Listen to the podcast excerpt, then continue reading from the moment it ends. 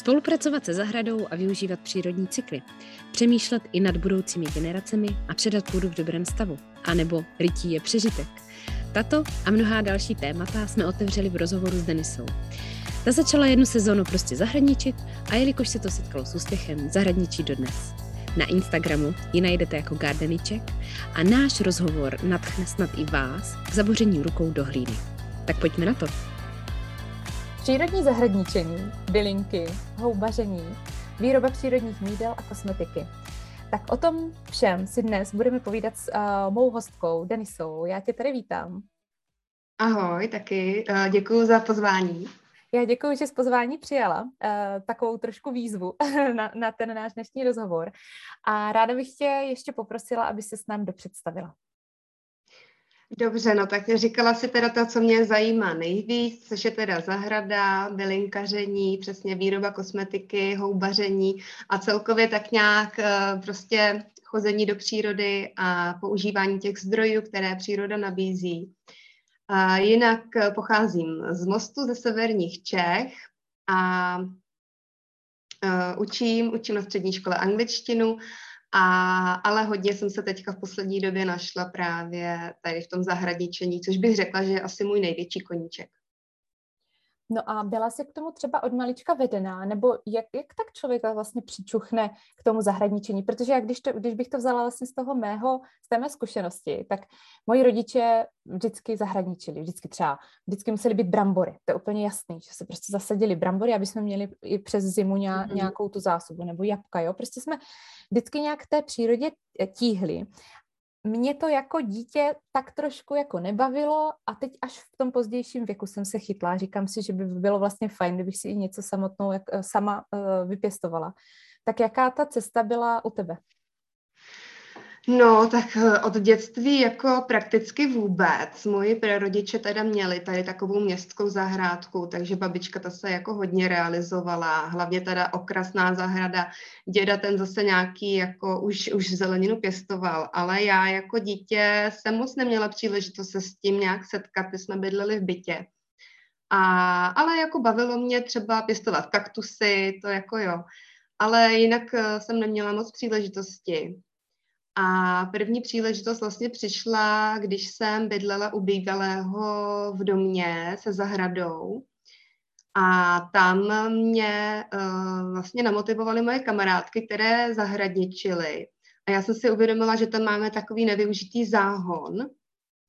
A jednu sezónu jsem teda začala zahradničit. A musím teda říct, že všechno, co jsme vypěstovali ten rok, tak uh, vlastně jsme měli krásnou úrodu, jako všechno se to setkalo s velkým úspěchem, i přesto, že jsem byla naprostý začátečník, tak eh, prostě jsme měli krásný mrkvé, hodně rajčat a cukety, všechno to jako šlo úplně tak jednoduše, takže to mě hodně namotivovalo. A pak vlastně i ty moje kamarádky, které zahradničily, tak mám kamarádku, která mi dala spoustu semínek, které si sama vysemenařila takže to mě namotivovalo si taky pak odebrat nějaké svoje semínka a postupně, postupně jsem přecházela k tomu nějaké částečné soběstačnosti. Eh, chtěla jsem si vypěstovat toho co nejvíce, takže jsem se začala pročítat různé knihy o té soběstačnosti. Narazila jsem na permakulturu, která mě úplně pohltila, strašně mě to bavilo a chtěla jsem se čím dál tím víc na té zahradě realizovat. Takže, takže to byla vlastně zahrada u bývalého přítele. No a pak, když jsme se rozešli, tak jsem z toho byla docela zoufalá, protože jsem se vracela zpátky vlastně do, do bytu, do pronájmu.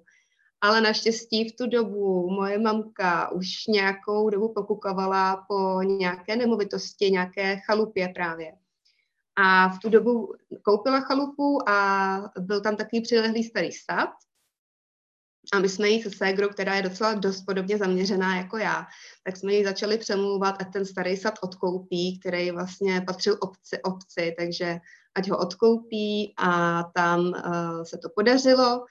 Takže máme tam docela velkou zahradu na mamky chalupě a tam vlastně pěstujeme zeleninu, ovoce, jablka a tak dále. Mm-hmm. Takže ta cesta k, to, k té zahrádce byla taková, nechci říkat strastiplná, ale nebylo to tak, že bys prostě od malička se rýpala v hlíně uh, no, a byla vůbec úplně... ne, no. Hmm, hmm. Vůbec ne. Um, Takže když... přiš, přišlo to až později, no. Uh-huh. Ráda bych se zeptala na tu uh, zahradu teda u chaty, u, mm-hmm. jak, jak teďka obhospodu, obhospodařováváte. Tak mm-hmm. uh, bylo to tam už rozvrženo, nebo se říká, jak když na zelené louce uh, jste to museli vybudovat od píky? Jde mi o to, uh, že jestli bys nám třeba poradila, jak se člověk přijde k takovému nějakému majetku, chce si tam založit zahradu a jak s tím prostorem má vlastně začít nějak si ho naciťovat, nějakým způsobem si ho začít uh, jakoby rozmístěvat, tady si dám ten záhon, tady si dám to.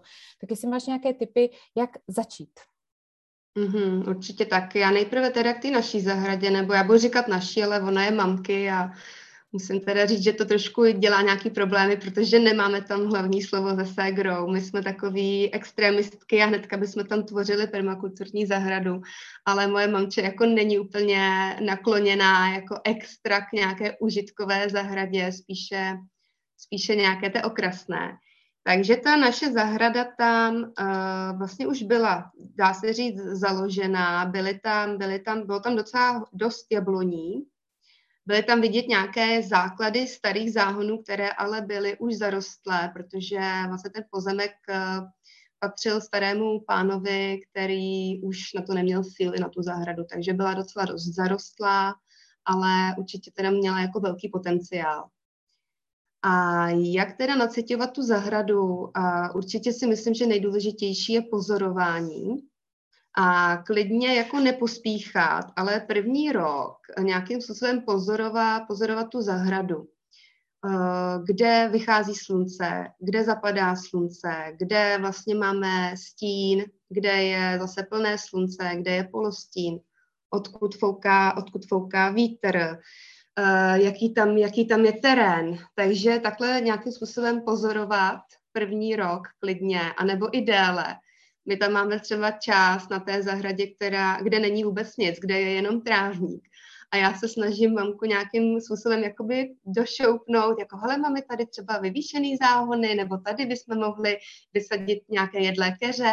A moje mamka, ne, ne, ne, ne, ne, já to ještě nemám rozmyšlený, já jako, mě to prostě trvá a ono to není vůbec od věci, jo, na druhou stranu. Prostě ten člověk si to jako nacítí a rozhodne se pak až nějak, když třeba získá už nějaké ty zkušenosti, takže, takže tak, takže nejprve si vlastně uvědomit, uh, jaké tam máme podmínky, jaké tam máme klima na té zahradě, a pak až teprve bychom se měli také zaměřit na to, co vlastně od té zahrady očekáváme. To je, to je taky důležité, protože samozřejmě zahrada je nějaký životní prostor. Myslím si, že právě i příznivci alternativního bydlení uh, si zvolili tento styl života i kvůli tomu, že na té zahradě chtějí trávit volný čas. Takže uvědomit si vlastně třeba, můžeme si položit otázky, kolik času trávíme na zahradě nebo chceme na té zahradě trávit. Eh, jak moc jsme ochotní na té zahradě pracovat. Chceme tam spíše odpočívat, anebo nám nevadí pracovat na nějakých záhoncích. Takže to jsou určitě otázky, které jsou velice důležité. Jaké máme očekávání od té zahrady vůbec? Mm-hmm. Musím ti dát zapravdu ve všem vlastně, co jsi teďka zmiňovala, Mm. K tomu prvnímu, jak jsi říkala, kde padá slunko, jak fouká, tak eh, my jsme vlastně na pozemku, eh, předtím, než jsme začali, než jsme rýpli do země, jak se říká, tak taky dva roky uh, jsem tak jako se dívala, kam právě dopadá, v jakou roční dobu uh, mm-hmm. sluníčko. Máme i takovou vysokou stodolu, takže ten stín je poměrně jako velký a Hmm. A já jsem to dělala tak nějak intuitivně. A teď mě potvrzuješ, že jsem to dělala vlastně správně. tak to mě Určitě, těší. určitě. Takže no. jsme si tu zahradu tak nějak začali vlastně sami uspůsobovat. Hmm. A to druhé, jak teďka říkáš, um, já mám takovou vizi, že mě ta zahrada bude hodně plodit a že já tam toho mm-hmm. času zase tak moc trávit jako nebudu. Takže mm-hmm. je fakt jako dobrý si říct, ty jo, sice tu úrodu jako chci, ale mm, nechci tam být uh, tím, jak je otrokem v uvozovkách, jo? Ne, nebudu to tam um, vyplevelovat mm. do posledního do poslední travičky a tak, no. Takže uh, je to taky podstatný si to říct. To děkuji, že zmiňuješ. Mně mm-hmm. ještě, ještě napadá, jak mluvíš o té permakultuře, jestli bys nám mohla mm-hmm. vysvětlit ten pojem, protože uh, ani já sama si nejsem jistá, že bych to dokázala vysvětlit, tak uh, co, co se pod tím vlastně skrývá? Mm-hmm. Tak eh, permakultura je, je vlastně trvale udržitelné zemědělství. Není to, není to jenom zemědělství, spíše trvale udržitelný životní styl, dejme tomu. Samozřejmě hodně permakulturistů má své pozemky, pěstuje si své jídlo a je tam několik, je tam několik zásad, já teďka nevím všechny ty zásady jako z hlavy, a, ale je to vlastně uh, právě jak říkáš, jo, to, co přesně chceš, že uh, uh, chceme mít co největší uh, úrodu za co nejmenšího úsilí fyzického, využívá tam uh, lokální zdroje.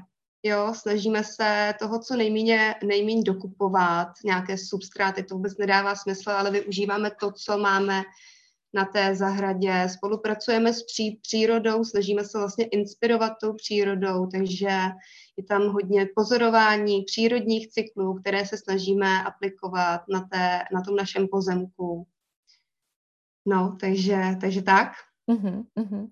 Jo, mě to, já si, když si to tak jako laicky přeberu, tak uh, mně to zaznívá, že do uh, toho mého prostoru, co mám, tak nebudu dávat třeba, já nevím, kanadskou jedli, jo, nebo máme takové mm-hmm. suché podloží, tak si říkám, no zrovna eh, jedle není jako do jedlé zahrady, jo, že to je spíš taková okrasná uh, dřevina, ale že by si člověk měl vlastně uvědomit, co i do toho prostředí zapadne, jestli se nepletu, aby to určitě. tam nebylo jako, jako nějaký kýč na té zahradě. Tak to mě taky.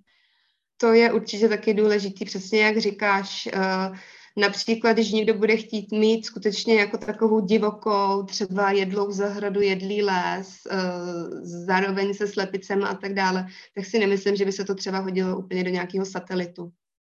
Jo, takže určitě, určitě se i přizpůsobit, přizpůsobit tomu, jaké druhy zahrad jsou trošičku v okolí. Hmm. A aby jsme tam asi nebyli úplně jako extrémně odlišní od ostatních. Samozřejmě můžeme být trošku nějaký rebelové, ale, ale jako musíme taky myslet na ty sousedy, což vlastně ta permakultura je taky o tom, jo, že to je nějaký, že my sdílíme, sdílíme společný prostor v zahradě, přemýšlíme i nad těma budoucíma generacemi, aby jsme jim předali vlastně půdu v dobrém stavu, takže nepoužíváme v permakultuře žádnou chemii, žádné pesticidy, uh, rychle rozpustná minerální hnojiva. Takže snažíme se, snažíme se tu půdu uh, podporovat, aby byla plná těch mikroorganismů a, a byla plodná. Uh-huh, uh-huh. Zmiňovala si pojem jedlá zahrada. Mm-hmm. Já si to mhm. tak jako představuju, že chodím po zahradě a po dobu čtyřročních období chodím a uzobkávám. Tu takhle na podzim si pozbírám jablíčko, v zimě uh, sama nevím, co bych uh, mohla uzobkat, třeba ty uh, kapustičky, nebo uh, chápu to tak, že jedlá zahrada je mm-hmm. něco, že můžu čerpat z té přírody ano, po celou... Ano, určitě, Přesně jak říkáš, určitě do té jedlé zahrady patří, patří vlastně samé, jako dá se říct, užitkové rostliny. E, není to tak, že tam nebudou žádné okrasné, to samozřejmě můžou být, ty tam i mají docela důležitou funkci, e, že třeba ty barevné květy lákají opilovače a různé, různé ptáky. Ale ta jedlá zahrada skutečně teda určitě tam budou patřit uh, ovocné stromy, ovocné keře, které můžou plodit některé na jaře, některé na podzim, v létě a určitě tam bude i ta zeleninová zahrada, ano. A mohla bys nám udělat takový exkurs, jak to vypadá eh, na té vaší zahradě? Co všechno tam máš a co všechno si dokážeš vlastně vypěstovat?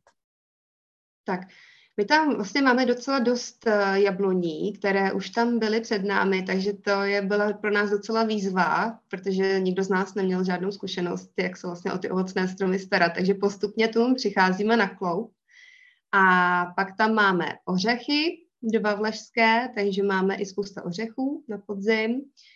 A máme tam, eh, zakládali jsme hned ten první rok, co jsme tu zahradu vlastně získali, tak jsme za sestrou a přáteli zakládali zeleninové políčko.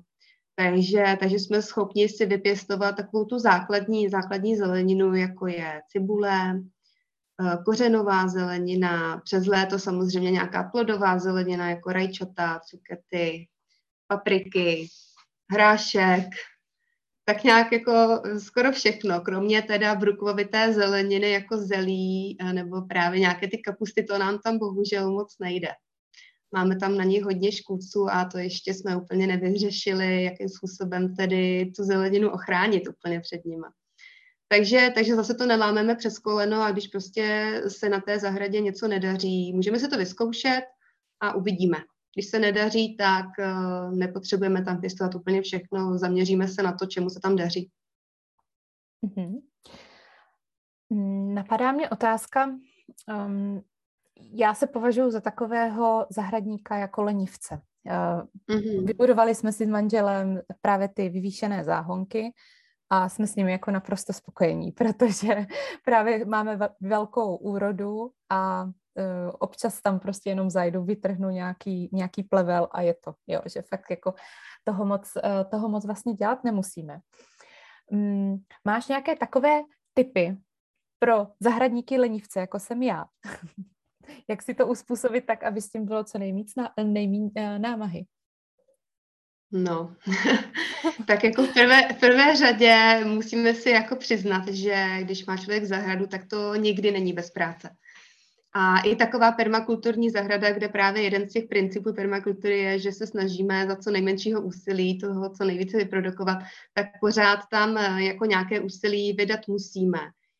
No, takže, takže typy, asi se zaměřit na ty nenáročné plodiny, to bude asi úplný základ. Uh, takže to například bych doporučila třeba ty brambory. Ty jsou docela, i když samozřejmě pak uh, je ten den, že jo, kdy celá rodina jde na to pole kopat brambory, tak to je náročné je, ale vlastně celá ta uh, vegetační doba těch brambor až tak náročná není, ty brambory se vlastně ani nemusí skoro zalévat. No, doporučila bych třeba dýně, ty také rostou skoro sami, tam vlastně za začátku, než se pořádně chytnou nějaký ty sazenice, tak uh, zalévat. Uh, červená řepa je velice nenáročná, uh, hrášek je nenáročný, takže zaměřit se na ty nenároč, nenáročné plodiny a můžeme si pomoct nějakýma technologiemi, jako je třeba kapenková závlaha, která, která nám usnadní spoustu práce, ale, ale uh, nebo mulčování je taky hodně důležitý, protože to zalévání asi v té sezóně je nejnáročnější, bych řekla. Takže uh, tím, že mulčujeme ty záhony, tak uh, snižujeme vlastně odpar vody z těch záhonů a ty, ta půda si se zvládne uchovat více vláhy. Takže není pak důležité tak často zalévat. Eh, mulčovat můžeme eh, zase tím, co máme k dispozici. Může to být eh, sláma, seno, ale i třeba posekaná trošičku už zavadlá tráva. Takže, anebo i vytrhaný plevel. Vůbec není, důle, jako není, není důležitý ho nosit na kompost, ale můžeme ho nechat válet na záhoně, pokud teda není vykvetlý, to už je špatný, protože to bychom se tam pak roznášeli plevel dál ale tím, že ho vytrhneme, necháme ho na záhoně, tak eh, nějaký ten pokryv půdy vytvoří a tím se sníží ten odpar. Takže, takže to mulčování si myslím, že může pomoct. No a nevím, co ještě, čím bychom si to mohli ulehčit. Mm, mířila jsem třeba i k těm uh, různým typům jako záhonů, že um, co já tak co se tak traduje, nebo mám tak jako v hlavě, že se vždycky musí prostě porít hlína, vybrat od toho, od těch plevelů a vlastně to po celý rok si to takhle jako piplat, jo, aby ta zahrádka mm-hmm. byla prostě čistá a krásná. A já jsem vlastně přišla na to, že um, že to tak jako nemusí být, že je to prostě jenom nějaká moje chiméra v hlavě, nebo jsem to dřív viděla na těch, uh, u těch našich sousedů, anebo u našich A že třeba ty vysutý záhony jsou úplně geniální, jo. Nebo jak jsi vlastně sdílela na blogu zakládání nových záhonů, dát tam ten mm-hmm. pokundekl, jo, dát tam prostě ten jo, papír. Už, tady... už chápu, kam si mířila, jasně. Já jsem spíš nad tím teďka uvažovala tak, jako že v té vegetační, jasně. v té hlavní vegetačním období, tak tam se prostě musí zakládat, tam si to moc uh, zalévat, tam si to moc nedá jako extra ušetřit ta práce. Ale tohle to určitě jo. Při tom zakládání těch záhonů, ano, jsem teďka psala článek, eh, jak zakládat záhony bez rytí, což je výborný způsob, který nám skutečně ušetří hodně práce. My, když jsme zakládali to naše zeleno, zeleninové záhonoviště eh, před třemi roky, tak jsme to všechno skutečně ryli ručně. Pomohl nám teda soused z, eh, ježíš, teď mi vypadl ten, ten přístroj, který nám to tam vzal. Uh, jo, vím, co myslíš. Ne, ne traktor, kultivátorem. Kultivátor, Už mi to napadlo. Kultivátorem.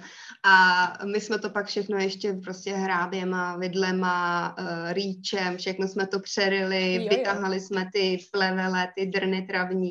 Takže to jako bylo fakt, fakt náročný.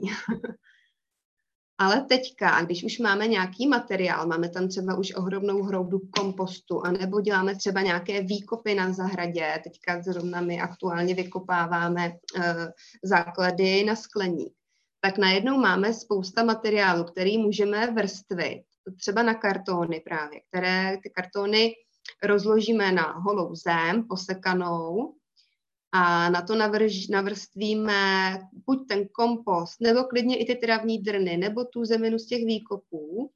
E, navršíme tam třeba vrstvu 30 cm této půdy a na tom se dá krásně pěstovat. Hned první rok e, bych doporučila právě třeba ty dýně, e, nebo cukety, nebo brambory. Jo. A e, vlastně e, ten karton nám zabrání teda prorůstání plevele, i když se tam samozřejmě nějaký plevel v té sezóně může objevit. Ale proto doporučuji hnedka první rok to osázet, takovýhle záhony. A uh, další roky už to funguje úplně bez problémů. Většinou, většinou se nestane, že by nám to tam nějak extra prorostlo jako ze spod, z těch, kart, spod z těch kartonů, ty se rozloží. A další roky tyto záhony fungují tak, že my na ně dodáváme každoročně vrstvu kompostu.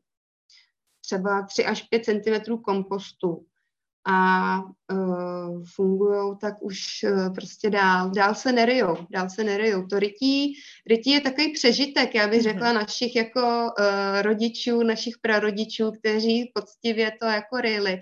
Ono to samozřejmě má své opodstatnění, protože tím rytím se uh, podpoří nějaký tlecí procesy v té půdě. Ale z dlouhodobého hlediska to půdu spíše vyčerpává. Takže teďka je takovej docela boom. Myslím si, že se to o tom teďka hodně mluví, že vlastně to rytí není vůbec důležitý. Ale co jsem začala dělat já, já teda teďka už to bude druhý rok, co jsem přestala rýt, do té doby jsme ryli, takže zase jako to nemám až tak zmáklý. Ale já teďka místo rytí vlastně prozdušňuju vidlema. Vždycky zakopu vidle, tak nějak jakoby to tam uh, nadzvednu tu zeminu lehce, ale neotáčím. Jo? Pak ty vidle zase vytáhnu a zapíchnu do dalšího místa. Takže tím vlastně si to prokypříme tu půdu, ale není třeba to vůbec jakoby přerývat, otáčet. Docela se mi to osvědčilo minulou sezónu. Nebylo to nějak znát na té půdě. Takže tím samozřejmě si na jaře nebo na podzim ušetříme spoustu práce. Hmm. Já jsem ráda, že to říkáš, že to není jenom můj, můj pohled a zase jsem to nějak jako nacítila, jo. jsem si říkala, ty jo, furt to rytí, teď to je prostě, jednak, jinak já to jako mm. jako neuriju, já, to, já říkám úplně otevřeně, že já kdybych si měla zřít těch pár záhonků, co mám, tak to nedám, že, že potřebuju na to tu mužskou sílu, ale dovedu si představit, že zapíchnu vidle a trošku to jako proky, prokypřím, no, což je, což no, je no, no, my jsme to jako dělali ještě, ještě fakt jako ty dva roky zpátky jsme ryli a mě vždycky strašně vadilo, že se třeba na tu půdu i šlapalo, což jako není vůbec dobrý, když my na tu uh, půdu šlepeme, tam to jako udusáváme, my potřebujeme, aby ta půda byla kyprá a pak to tam všechno funguje tak, jak má, takže i to jako nedoporučuji, aby se na tu půdu vůbec šlapalo. šlepeme na ty cestičky a já vlastně provzdušňuju vlastně z těch cestiček, že jo, takže na ty záhony už dál nešlapu. To je taky super tip, že to zmiňuješ, protože hmm. jo, neudusávat si tu hlínu. Ještě co mhm. jsem chtěla, eh, jak se říká kozel zahradník, tak eh, jsem vyzkoušela pěstování brambor ve slámě, taky jsem se mm-hmm. podívala, nachytřila jsem se na YouTubeku v, v pár videích a vyzkoušela jsem to loni. Nikdo mě to nevěřil, uh, jako někdo, někdo věřil, ten, kdo to zažil, ale většina lidí se tak trošku klepala jako na hlavu, co já tam uh, zalívám jako slámu. A musím říct, že jsme měli skvělou úrodu. Fakt? Je to jenom o to, to, to prostě zkusit. Hmm. Je pravda, že se to musí víc zalívat, ale prostě brambory nepot, nepotřebují hlínu a i tak, i tak krásně rostou. mm-hmm. Jo, taky jsem, eh, když si ještě u toho bývalého přítele jsme to zkoušeli, pěstovat brambory ve slámě, pak jsme i dodávali, už nám došla sláma, tak jsme dodávali posekanou trávu právě lehce jako už zavadlou.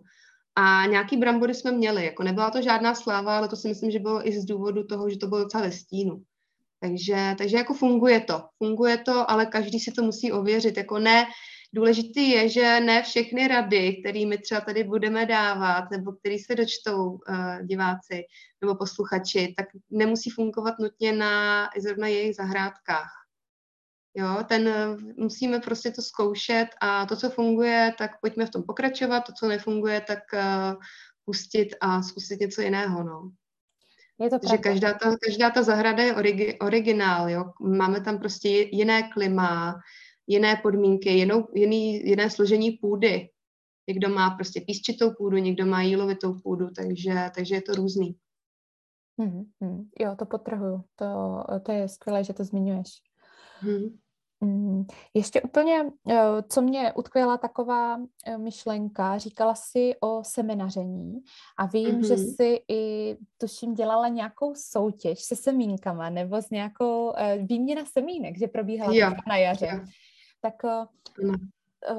vlastně já, kdybych si chtěla vypěstovat nějakou plodinu úplně od A až do Z, tak co proto musím udělat? Ty semínka vlastně Eh, jak třeba teďka eh, nabídu ty semínka, krom toho, že vlastně jdu do obchodu a koupím si pitlíky se semínkama? Existuje nějaká taková jako banka semínek? Jsou různé aktivity, například existuje semínkárna, nebo semínkovna, teď se nejsem jistá, Eh, což je taková eh, organizace, eh, kdy lidi zakládají semínkovny ve svých bydlištích, ve svých městech nebo obcích. A na, na internetu, když si, když zadáte www.semínkovna.cz, tak zjistíte, jestli náhodou nemáte semínkovnu ve svém okolí. Bývají například v knihovně hodně často a lidé tam nosí své vyprodukované osivo, a vy si ho vlastně půjčíte, uh, dá se říct jako knížku, vemete si ho, vypěstujete, vypěstujete si tu plodinu, necháte ji právě vykvést, necháte ji vytvořit to semeno a pak si odeberete ty semínka a vrátíte je zpátky do té semínkovny. Takže to si myslím, že je úplně skvělá činnost a já jsem udělala takovou výměnu semínek eh, na Instagramu pod hashtagem vyměním semínka kdy jsme se tady pod tím hashtagem vytvořili příspěvky, tam jsme si udělali seznamy semínek, které nabízíme a e, vyměňujeme přes poštu. Takže vlastně letos už to byl druhý ročník a já musím říct, že mě se naschromážilo takových semínek, že už nevím, kam to mám dávat. Musela jsem letos, letos řešit, jako, jak si to zorganizovat, ty semínka, protože už jsem úplně ztrácela jako přehled, co všechno mám. A i teď je to pro mě hodně náročný, protože mám takových semínek, že vůbec nevím, kde to všechno mám jako vypěstovat. Asi nedojde ani na všechny semínka a je to super. Já určitě semín, se, semenaření doporučuji, doporučuji každému, kdo chce být trošičku soběstačnější a nechce být tolik, tolik závislý na těch velkých osivářských firmách. Eh, vyplatí se to hned z několika důvodů, tak ten hlavní je, že ušetříme nějaké peníze myslím si, že docela, docela i ty ceny toho osiva jdou nahoru. Občas jsem docela nemile překvapená, když musím přeci jenom něco koupit. A dalším důvodem je, že my si uh, tou produkcí vlastních semínek můžeme ty rostliny ada- více adaptovat na naše vlastní prostředí, To znamená, že ty další generace budou uh, zvyklí na ty naše lokální podmínky, budou zvyklí i na naší péči, protože každý trošičku pečuje o ty rostliny jinak. Takže, takže to je super. No a jak začít? Tak já bych doporučila nejprve semenařit uh, samosprašné plodiny, což jsou například rajčata, saláty, papriky a uh, to jsou plodiny, které se uh, práší, spráší vlastním pilem. To znamená, že nám ve finále stačí třeba jedna rostlina rajčeté a můžeme si z ní, z těch plodů odebrat, odebrat semínka. Pak jsou cizosprašné plodiny a tam už je to, tam už je to komplikovanější. Například u kukuřice ta potřebuje docela hodně rostlin, aby vůbec to osivo jako za něco stálo, aby vůbec dál obstálo jako další roky a mělo pořád tu ty genetickou informaci, kterou vlastně měla ta původní plodina. Takže určitě bych doporučila začít jednoduššími plodinami, jak říkám, rajčata, špenáty, hrách a tak dále. Mm-hmm u toho semináření mě to trošku zní jako vyšší dívčí, teda. U, je, jak, je, to už, je to už složitější, no. Uh-huh. Možná jak které plodiny, jak to teďka jmenuješ? Uh-huh. Taky no, mám článek na blogu, takže tam určitě uh, doporučuji si mhm. přečíst. Uh-huh. Jo, děkujem. Děkujem za všechny typy. Mm, co se týče té jedlé zahrady, chtěla bys zmínit ještě, ještě něco, co tady nezaznělo? Nějaké, mm. nějaké typy? Asi, asi mě napadá ještě, že bychom mohli zmínit, uh, což je taková uh, docela uh, teďka taky hodně populární, je jedlý les, zakládání jedlého lesa. Ale to už je teda, musím říct, pro nějaký větší pozemky. Samozřejmě tady bude záležet, jak velkou máte zahradu, ale pokud máte větší zahradu a skutečně jako jste nadšený uh, do toho vypěstovat si něco a právě se třeba i vzdělávat v té permakultuře, tak si můžete založit jedlý les který nám vyprodukuje spoustu uh, právě ovoce, bobulovin, ale i, i nějakých bylin a tak dále. A ten jedlý, jedlý les spočívá v tom, že my vlastně pěstujeme v různých patrech na té zahradě. Uh, jedlý les má tři základní patra. První uh, nejvyšší patro tvoří nějaké stromy, nebo může to být větší stromy, můžou to být menší ovocné stromy. Pod nimi pak pěstujeme nějaké ovocné keře, což tvoří většinou druhé patro. A samozřejmě je to strašně náročné na plánování. Jo? Tady už se musíme jakoby více v tom vzdělávat, protože tam strašně v tom jedlém lese je vel, uh, zásadní světlo, uh, protože ty rostliny si konkurují a potřebujeme to tedy určitě, takže z jižní strany vlastně pod těma stromama bychom mě, mohli pěstovat nějaké jedlé keře, jako třeba rakitníky nebo nějaké ostružiní, eh, maliny, borůvky, a pak pod těma jedlýma keřema eh, většinou bývá to třetí patro, což už je nějaké bylinné patro, takže to může být nějaké bylinky nebo i právě nějaká eh, jednoletá zelenina, případně nějaké pnoucí plodiny jako fazole a tak dále. Takže jestliže chceme skutečně efektivně využít nějaký větší prostor na zahradě, tak určitě doporučuji nastudovat si něco o jedlém lese. A asi, asi úplně nejefektivnější je určitě za, za, založit ty záhony. Můžeme, můžeme si založit záhony teda klasickým způsobem, rytím, když už máme nějaký organický materiál, jako je nějaký kompost nebo travní trny, nebo máme možnost sehnat třeba koňský hnůj, můžeme za, založit záhony na těch kartonech bez rytí a asi nejpohodlnější na práci jsou nějaké vyvýšené záhony, to si říkala, že máš ty. Takže to určitě uh, mít prostředky už jsou samozřejmě finančně náročné, proto, náročnější, protože potřebujeme uh, je nějakým způsobem ohradit ale nemusí se k ním člověk eh, sklánět, takže ušetříme určitě bolavá záda na těch vyvýšených záhonech. Mají své výhody. Mm-hmm. Děkuji za krásné zhrnutí toho jedlého lesu. Mm-hmm. Já právě jsem o tom slyšela a jsem ráda, že to zmiňuješ. A mm, jak se potom, nebo já si dovedu představit, že ten jedlý les se potom hemží uh, všemožnými živočichy. Tak uh, je to možná jeden vlastně z těch uh, typů, jak si na té zahradě udržet i to živo, prostě nechat mm-hmm. začlenit tam co nej, nejvíc rozmanitých druhů uh, plodin, keřů, uh, právě tě, té zeleniny. Mm, jak to máš ty s těmi živočichy na, na zahradě? Vím, že někteří jsou škůdci, někteří jsou naopak, mm. že jsme rádi, že tam jsou. Tak uh, jak vlastně pracovat s těmi živočichy na té zahradě? No tak to je krásná otázka.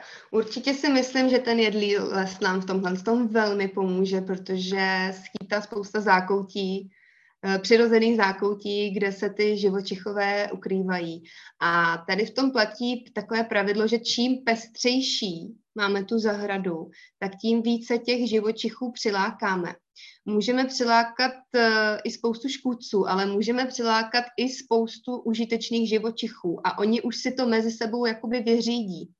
Jo, kolikrát, kolikrát vůbec není jako potřeba žádný zásah člověka, ale, ale my, co můžeme udělat pro to, abychom třeba redukovali ty škůdce na naší zahradě, je, že právě vytvoříme prostředí pro ty užitečné živočichy.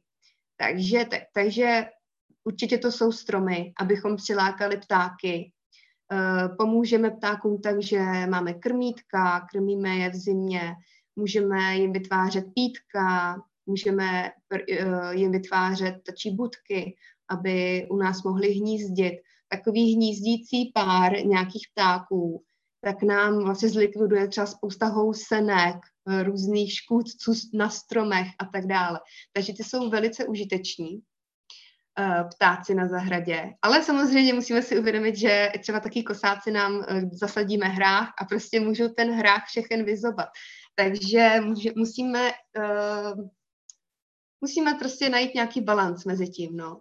Ale, ale není, není, není vždycky třeba uh, s těma škůdcema bojovat, ale nějakým způsobem spíše pozorovat a podporovat právě ty uh, přirozené nepřátele. Eh, hodně užiteční jsou třeba i eh, žáby nebo ježci, ještěrky, eh, slepíši. Těmto živočichům pomůžeme tak, že vytvoří, že máme v podstatě právě nějakou jakoby neúplně takovou tu okrasnou, uklizenou zahradu s anglickým trávníkem. Tam určitě tyto, zahrad, tyto, tyto živočichové nebudou prospívat protože tam nemají vůbec žádné útočiště, nemají žádné ukryty.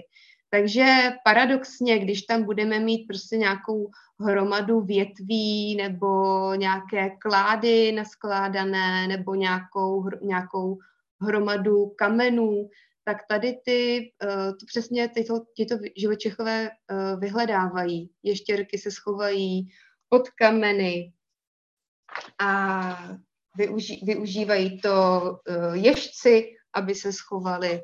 Takže, takže čím méně, paradoxně čím méně uklizená zahrada a uh, čím více pestřejší, tak uh, tím těm živočichům pomůžeme. Ještě jedna důležitá věc je nějaký vodní prvek pro ty živočichy vytvořit na zahradě. Takže když se rozhodnete pro nějaké jezírko, tak si myslím, že určitě taky budete tomu hodně naproti, abyste tam měli vyváženější ekosystém na té zahradě. Mhm.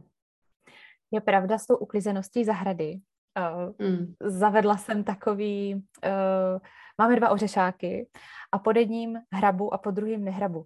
A je jako nádhera sledovat pod, pod tím tlejícím listím, jak je živo. To člověk prostě jenom jako mm. jako odkryje na podzim, anebo teďka i z jara, jak vlastně opadne sníh, tak tam je prostě jako živo. Tam se to těma broučkama jenom hemží. Nebo potom pod tím druhým ořešákem, tak tam máme zase mm. hodně kamení. A tam je normálně, tam, když člověk stoupne, tak vidí, jak se to taky roz, rozuteče, jo? hromadu pavoučků, mm-hmm. hromadu, že jo? takže každý, každý ty, to prostředí má něco. A jsem ráda, že zmínila ten vodní zdroj, to mm-hmm. pítko, protože to je taky, to je jako nádhera. Nebo mm, mám bylinkového šneka, který je zakončený právě uh, pítkem a mám tam mm. takový přistávací kamínek pro včely, takže to je taky jako boží to sledovat. Z toho mám, mm. z toho mám takovou radost, prostě když ti živočiši, živočicháři se mají kde napít a A, ano, a ano, přesně tak. A i, i spoustu těch živočichů přilákáme i různými rostlinami. Právě třeba ty opilovače. Čím víc pestřejší, barevnější a různorodější ty, tu zahradu máme, tak tím více těch živočichů přilákáme. Hmm, hmm. Ještě mi napadá taková poslední otázka, nebo poslední takové téma. To jsme nez, nezmínili houbaření a houby. Mm-hmm. Já jsem spíš takový houbař, že vidím bedlu a jsem ráda, že, uh, že vidím bedlu, že můžu aspoň něco v tom lese si takhle pozbírat, protože uh, větší jako znalosti o houbaření nemám. Jak by se daly ty houby zapojit uh, na tu naši užitkovou zahradu, jestli se dají nějak jako zapojit a po případě um, jak, jak vlastně můžeme, jestli jsou ty houby sbíratelné po celý rok, to mě ještě možná zajímá. Mm-hmm. A, a jak vlastně na to, jak začít houbařit? Jo, no tak uh, houby jsou skutečně sbíratelné po celý rok. Vyžaduje to teda už nějaký větší znalosti, ale uh, v zimě například rostou jedlé dřevokazné houby, Všichni určitě znáte hlívu ústřičnou, ale málo kdo ví, že se dá nazbírat, eh, že se dá sbírat vlastně po celé severní polokouli. Takže i u nás roste často, roste často třeba na břízách nebo na bucích.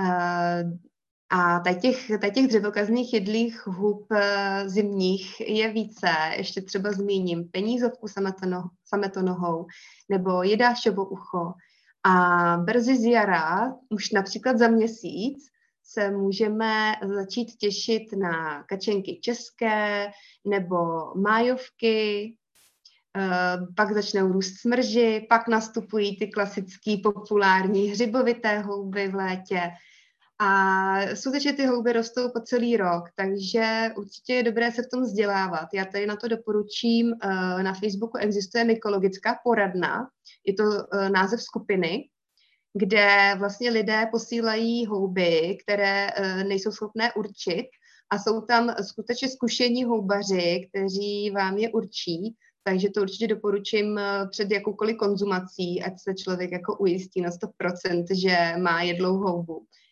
A tam zároveň vlastně mě to pomáhá, ta mykologická poradna, že zároveň vidím, co zrovna za houby roste. Takže člověk eh, pak už eh, si najde ten vhodný biotop, kde vlastně tady ty houby rostou.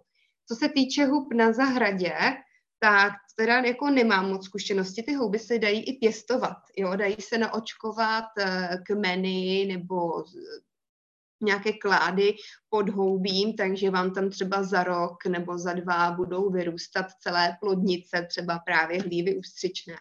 Ale v tom teda já zkušenosti bohužel nemám, protože pro mě to vlastně je zbytečný. Já už mám ty místa v těch lesích, kde vím, kde rostou jako divoce, takže nemám jako zatím potřebu je pěstovat.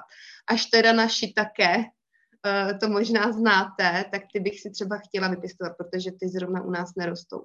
A jsou velice chutné, jako v, v azijské kuchyni velice populární. Tak to zrovna neznám.